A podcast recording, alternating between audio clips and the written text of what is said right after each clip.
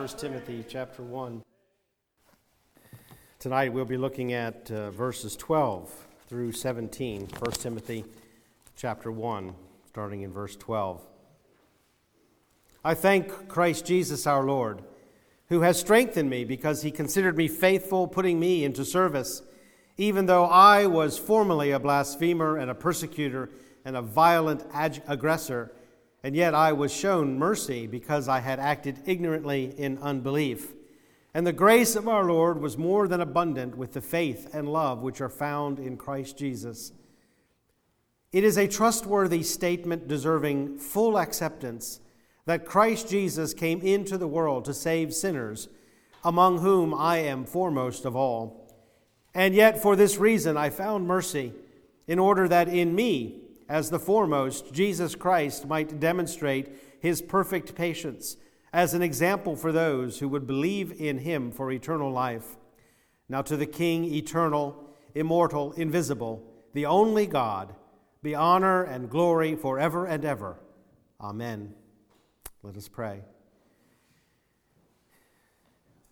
Father, we echo the doxology of this passage, that you might receive all of the glory and that Jesus Christ might be exalted as the eternal King forever and ever. And we pray that that glory and exaltation might reside with us this evening through your Holy Spirit as we open your word, as we seek to understand and to worship through your word. We pray, Father, that you would be pleased by our gathering because it would be filled by your Holy Spirit. We do pray, Father, for our brethren throughout this community and the world who gather even this evening, this day, to lift up worship and praise to our most holy God through our common Lord and Savior Jesus Christ. So, Father, bless us through your word. Feed us, nourish us, grant us wisdom and understanding, and then strength and courage to live according to the integrity and the dignity of the name that we bear as Christians. For we ask this in Jesus' name. Amen.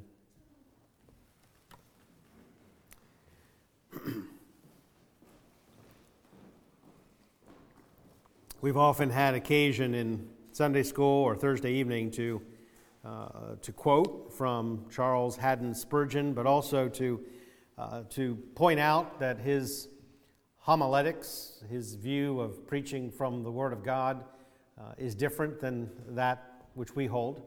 Um, Spurgeon did not pre- preach verse by verse through a book of the Bible. He actually felt and, and wrote in his lectures to my students, taught in his Spurgeon's College, uh, that this was to quench the Holy Spirit.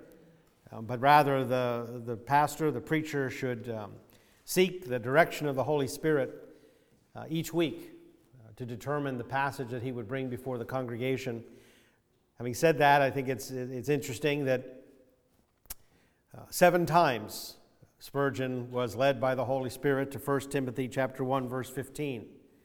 Now, considering that Spurgeon, it, it is estimated, preached over 40,000 sermons uh, during his ministerial life, seven isn't a very large number. Uh, but if you look through the index of Spurgeon's sermons, you will rarely find any single verse that he touched upon as frequently um, as 1 Timothy 1, verse 15. In one of those sermons, he wrote, Now this verse contains the gospel in brief, and yet I may say that it contains the gospel in full. As if the great truths of the gospel were pressed together by a hydraulic ram, and yet there is not a particle of it left out. I, I would agree with him. I think um, this trustworthy statement, or literally this, this faithful word or, or, or word of faith that Paul presents here in verse 15 is, is uh, indeed the condensed gospel, and yet, uh, as condensed as it is into just a few words, it is still comprehensive. It still includes uh, everything that there is really to say.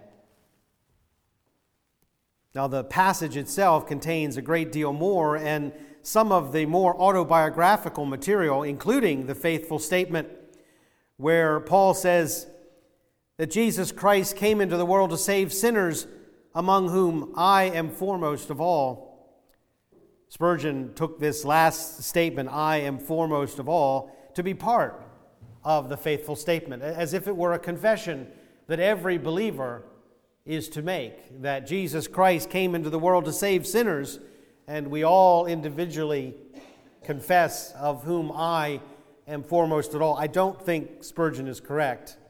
I think the rest of the passage and the beginning part of the passage shows us that Paul viewed himself as the foremost sinner, not because, as, as we would have in many of our churches, he led a life of, of dissipation, of, of drugs, and, and of uh, fornication, and all of that. You know, things that, that we like to, to put up in front of the congregations as testimonies of God's grace. How somebody spent years in prison or in a gang or, or, or all of that. No, no, he was a persecutor of the way of Jesus Christ. He was a persecutor of Jesus Christ, of God Himself. And so, as such, Paul considered himself to be the, the chiefest, the foremost, the most egregious sinner. I, I think that's a, a lesson that uh, we, we need to take to heart. That the sins that we count as grievous are, are really nothing compared to blasphemy and compared to persecution of the person and of the people of Jesus Christ. So I think we can safely uh, disagree with Spurgeon and, and then shorten uh, this faithful saying to, to just the words Jesus Christ or Christ Jesus came into the world to save sinners. I think this verse is also incredibly important considering the context that we've been talking about in 1 Timothy, back in verse 3, as Paul writes, As I urged you upon my departure from Macedonia, remain on at Ephesus in order that you may instruct certain men not to ch- teach strange doctrines. Timothy is to guard the congregation against heterodoxy, not necessarily heretical doctrine, but doctrine that is off the mark, doctrine that strays from the straight line. Verse 5, he exhorts Timothy the goal of our instruction is love from a pure heart and a good conscience and a sincere faith. And there's the, the motivating uh, force that operates within the preacher, or should operate within every preacher of the gospel. But verse 15 gives us the, the summary of what it's all about. Jesus Christ came into the world to save sinners. There's enough condensed here for the seven sermons that Spurgeon preached, and, and really for thousands more. And Spurgeon returned to this passage throughout his preaching ministry. We find, uh, if, I, if I wrote down the index correctly, the first sermon in, in volume 15 and the seventh in volume 59. Uh, he returned to this periodically, and I think that the theme of verse 15 should be a regular refrain I've mentioned in the past, and, and there have been people who've been a little bit astonished by this statement, but the, the entirety of Scripture does not constitute the gospel. The gospel is within Scripture, but there's much of Scripture that is not the gospel. And so we have to be able to discern, not that any of Scripture is, is, um, is less important, it is all God breathed, it is all beneficial. But much of it sets the stage for the gospel.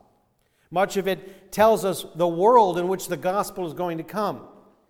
But the gospel itself is very ably and powerfully distilled here. Christ Jesus came into the world to save sinners. And that is what we're going to talk about this evening. It is a full theological statement of the gospel. And I think, and I've, I've commented on this uh, not, not very long ago, that, that it seems to be a measure of inspiration. How much can be said with how few words? I think there's an inverse proportion to the degree of inspiration and the number of words you need to say it.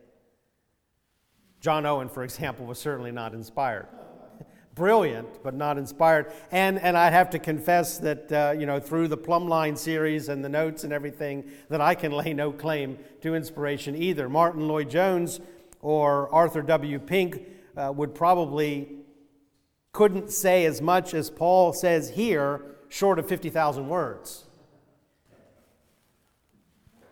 It seems to be somewhat of an evidence of the work of the Holy Spirit that Paul's eight words, and you might count nine, but there's only eight in the Greek, so these eight words really does uh, comprehensively give us the gospel, the fullness of Christology and soteriology in one short phrase.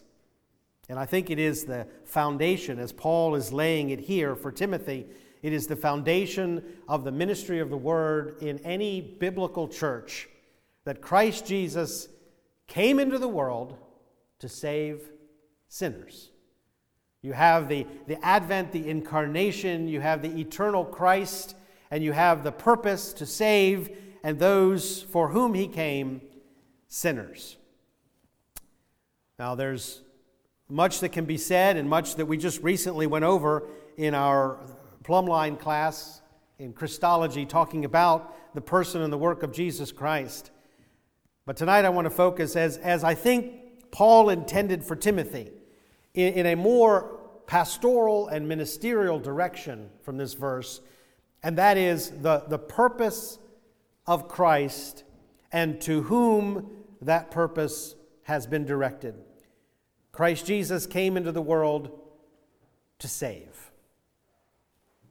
Oh, well, yeah, that's what it says, but there's a remarkable division of opinion within the evangelical church as to what it was Christ came to do, and therefore what it was that Jesus Christ actually did. The majority of our brethren, at least in the West, at least in our country, if they thought about it, they would say that Jesus Christ came to make salvation possible, to bring about forgiveness of sin to those who receive it to secure heaven and eternal life for those who believe it. In other words, to, to, to open the door to those who are willing to come in, to make a way for those who are willing to walk in it. In other words, as I just said, to make salvation possible. And this is not without biblical basis. And I was, um, again, intrigued by the, the working of the Holy Spirit in the ministry of the Word as, as David is preparing his message for Sunday morning and I prepared my message for Sunday evening. David spent time in Romans 10 and even commented that that passage is um, one of the most uh, popular among Arminians because it seems so much to focus on the, the choice that the sinner must make in order to effectuate salvation. Romans 10, verse 9 If you confess with your mouth Jesus as Lord and believe in your heart that God raised him from the dead, you will be saved. The Arminian believes that this passage outlines the cause of salvation confession and faith. The Calvinist believes rather that it shows forth the evidence of salvation. It is not itself the cause, but rather the evidence. And, and David brought that out in this morning's message that, that the one who is saved will confess with his or her mouth that Jesus is Lord and will believe, because that is the, the nature and the effect of regeneration. But the question remains even though both sides of the debate acknowledge faith to be the non negotiable condition of salvation, the question remains what is it that Jesus came to do? Did he come to make salvation possible for those who, in and of themselves, will come to believe? Or, as this faithful word says in verse 15, did he come to save? There's a big difference.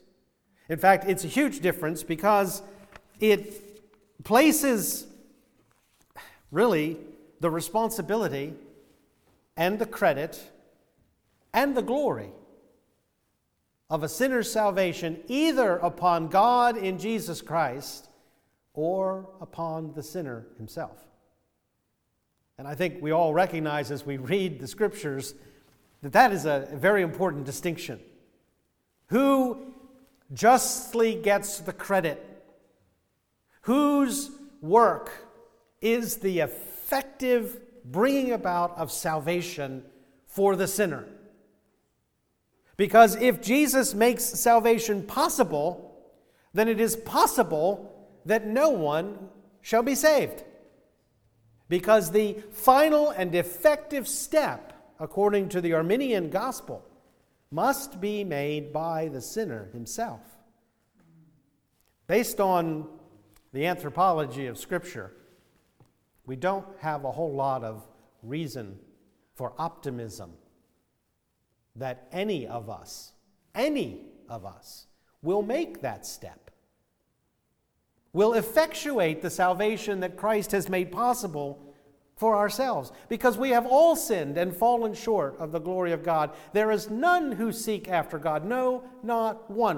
What difference does it make that the eternal Logos became flesh, died on the cross, and rose from the grave if the benefit of that work depends upon my dead heart? Just no benefit at all then. But fortunately, the faithful word that Paul gives Timothy and gives us is not that Jesus came into the world to save or to make salvation possible, but rather that Christ Jesus came into the world to save sinners. This also fits with what we read about the advent of Jesus Christ. The, the angelic prophecy regarding Jesus' birth was that, that his name shall be called Jesus, for he shall save his people from their sins. Here we had the Paul's faithful saying, but Jesus' own words. We read them in John chapter 10. I'm going to read a, a few of these. John chapter 10, verse 14 through 16. I am the good shepherd, and I know my own, and my own know me even as the Father knows me, and I know the Father, and I lay my life for the sh- down for the sheep. And I have other sheep which are not of this fold. I must bring them also, and they shall hear my voice, and they shall become one flock with one shepherd. And then down in verse 25, Jesus answered them, I told you, and you do not believe. The works that I do in my Father's name, these bear witness of me, but you do not believe, because you are not of my sheep. My sheep hear my voice, and I know them, and they follow me, and I give eternal life to them, and they shall never perish, and no one shall snatch them out of my hand. My Father, who has given them to me, is greater than all, and no one is able to snatch them out of the Father's hand. I and the Father are one. The purpose of Christ's advent was to save. The intention of Jesus' ministry was to save. And therefore, if we believe in the omnipotence of God, then we must conclude that the effect of Jesus' work was and is to save. All glory to God in Jesus Christ. Christ Jesus came into the world to save. And whom did he come to save? Sinners. Now, both of these points, I think, are incredibly important to a true biblical gospel ministry. We proclaim Christ as the Savior of His people, not as the one who makes it optional and available to whomever on their own and of their free will will accept of it, but rather He came to save. And then we begin to think about well, who did He come to save? The only description given by Paul is sinners. As I said earlier, Paul's biographical component is not part of the faithful word, but each and every believer each and every believer cannot be the foremost of sinners. They, there, there are different degrees of sin. Even Sodom and Gomorrah will be held to a, to a lighter judgment than Bethsaida and Chorazin.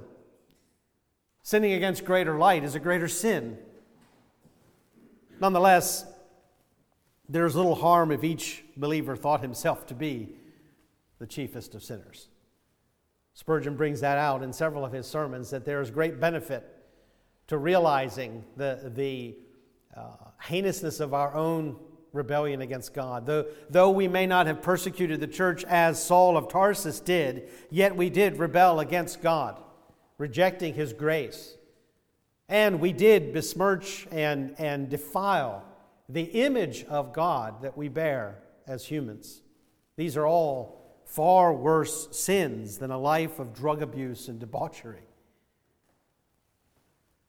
But Christ came into the world to save sinners. Now, there's a temptation here uh, that I think suffered by, succumbed to by too many Reformed commentators, and that is to define and defend definite atonement, limited atonement. You know, we read that and we think, oh my word, that's way too broad, Paul. No. You know, that's way too broad a net. You say just sinners. And, and I think we could, even from this passage, define and defend definite atonement. But that's not the. And I don't think that's the point that Paul's making here. I think the more pressing issue in the modern church and among professing Christianity in our day and age is this whole concept of sinners being the, the, the goal or the, the, the recipients of the advent of Jesus Christ and all that that contains. And I want to bring out in closing two aspects of modern evangelical preaching that actually do a disservice to the gospel and, in some respects, are even heretical. The first is the, the almost complete lack in our day and age of the preaching of sin.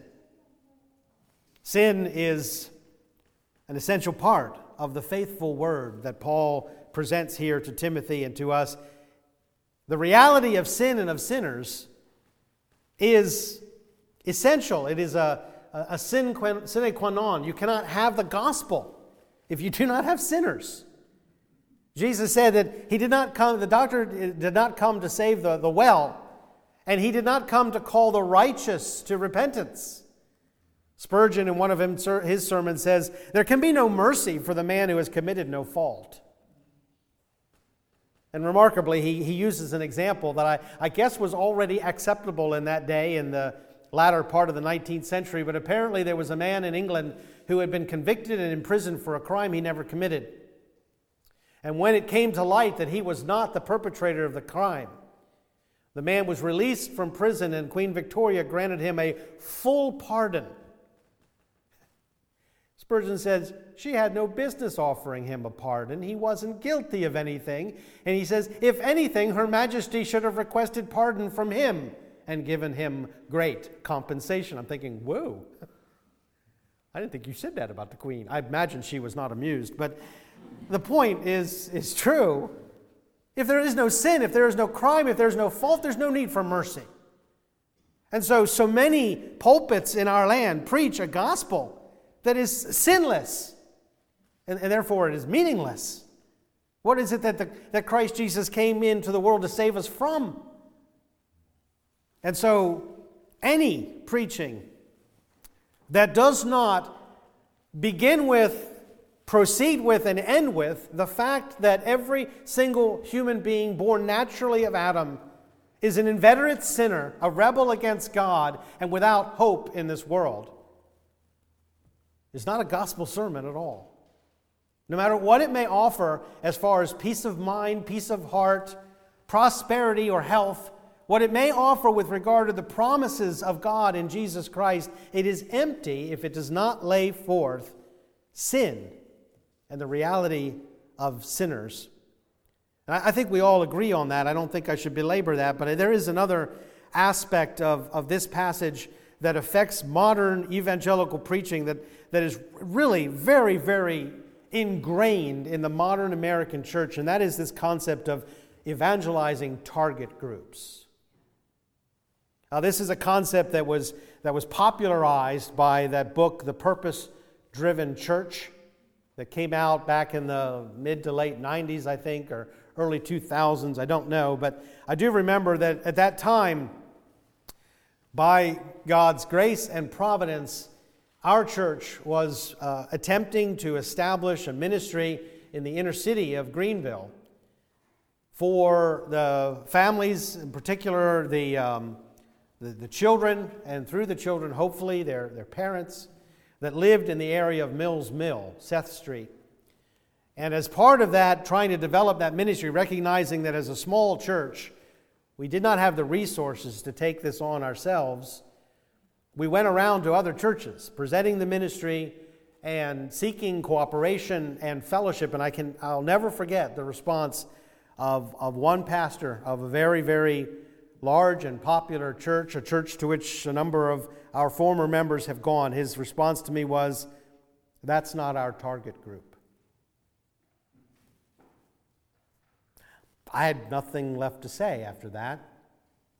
That's not our target group. Now, I, I, think it's significant that, that the author of The Purpose Driven Church and those who have followed his pattern almost invariably pick their target group as young, upwardly mobile professionals who will hopefully tithe. But I'm sure that doesn't factor into their decisions whatsoever that they're going to have a nicely dressed, neat, and just about entirely white congregation. That's not our target group. How can a minister of God's word say that? Say those words. Christ Jesus came into the world to save sinners. There's no adjective placed before the noun sinner. Christ Jesus did not come into the world to save wealthy sinners to save young couples and young families sinners, white sinners, black sinners, yellow sinners. No distinguishing whatsoever. If this is the gospel in one verse, and I believe it very well is, it is full of true theology and powerful to cut across racial, ethnic, and economic lines. If we look at our church, and I, I commented one Sunday evening not long ago that that small non denominational churches tend to be the island of misfit toys. We tend to have people that are, that are not cut out of the same cloth. I noticed an advertisement um, of, of a church school here in town that is very popular, very expensive. It's the go to school for all of those target group people. And apparently, that, that school is embracing a diversity I saw um, about two brunettes among all the blondes. And I was just astounded by the diversity that they have adopted. We should look around us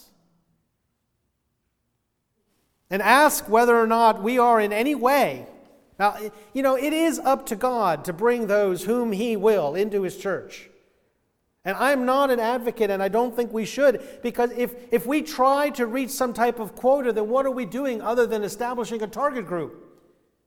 And if we say our target group is inner city, African American, or Latino, then that's a target group, which is no better than the target group of, of wealthy white people. It's, it's really the, the intention and the attitude of our hearts. When we look at someone outside of Christ, there's only one thing we should see a sinner in need of the blood of Jesus Christ for salvation. And when we look around at our congregation and we see people from different economic strata, from different, ethnic backgrounds, different racial, and, and I do pray that, that someday we will be able to, to see that. All we should see is sinners saved by grace. That is the, the bedrock of the true biblical gospel. Christ Jesus came into the world to save sinners. This is a faithful word. May we be faithful to it.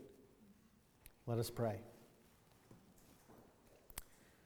Father, we ask that, that you would search our hearts as the psalmist writes and prays. And in the context of this passage, this faithful word, that you would see if there is any wicked way in us, that in any way we might discriminate the gospel, that we might hold it up for some and not for others, rather than acknowledging that it is for sinners, such as we are, such as we were, condemned without God and without hope in the world. But by your grace, you have brought us near. You have grafted us into your covenant people through no merit of our own, not even not even the, the benefit of, a, of an ancestry, but rather as wild branches. You have grafted us in and given us life, and that eternal. and everlasting. We pray, Father, that by your Spirit of grace we might have a heart of gratitude that overflows in love to the lost, and that we would be guilty of no prejudice, but rather hold fast to this faithful word that Christ Jesus came into the world to save sinners. We give you all the glory and the praise for this wonderful salvation and ask that you would work it out in our lives and in our congregation. For we ask this in Jesus' name. Amen.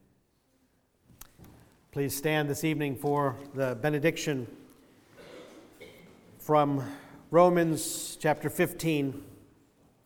Now may the God of hope fill you with all joy and peace in believing, that you may abound in hope by the power of the Holy Spirit.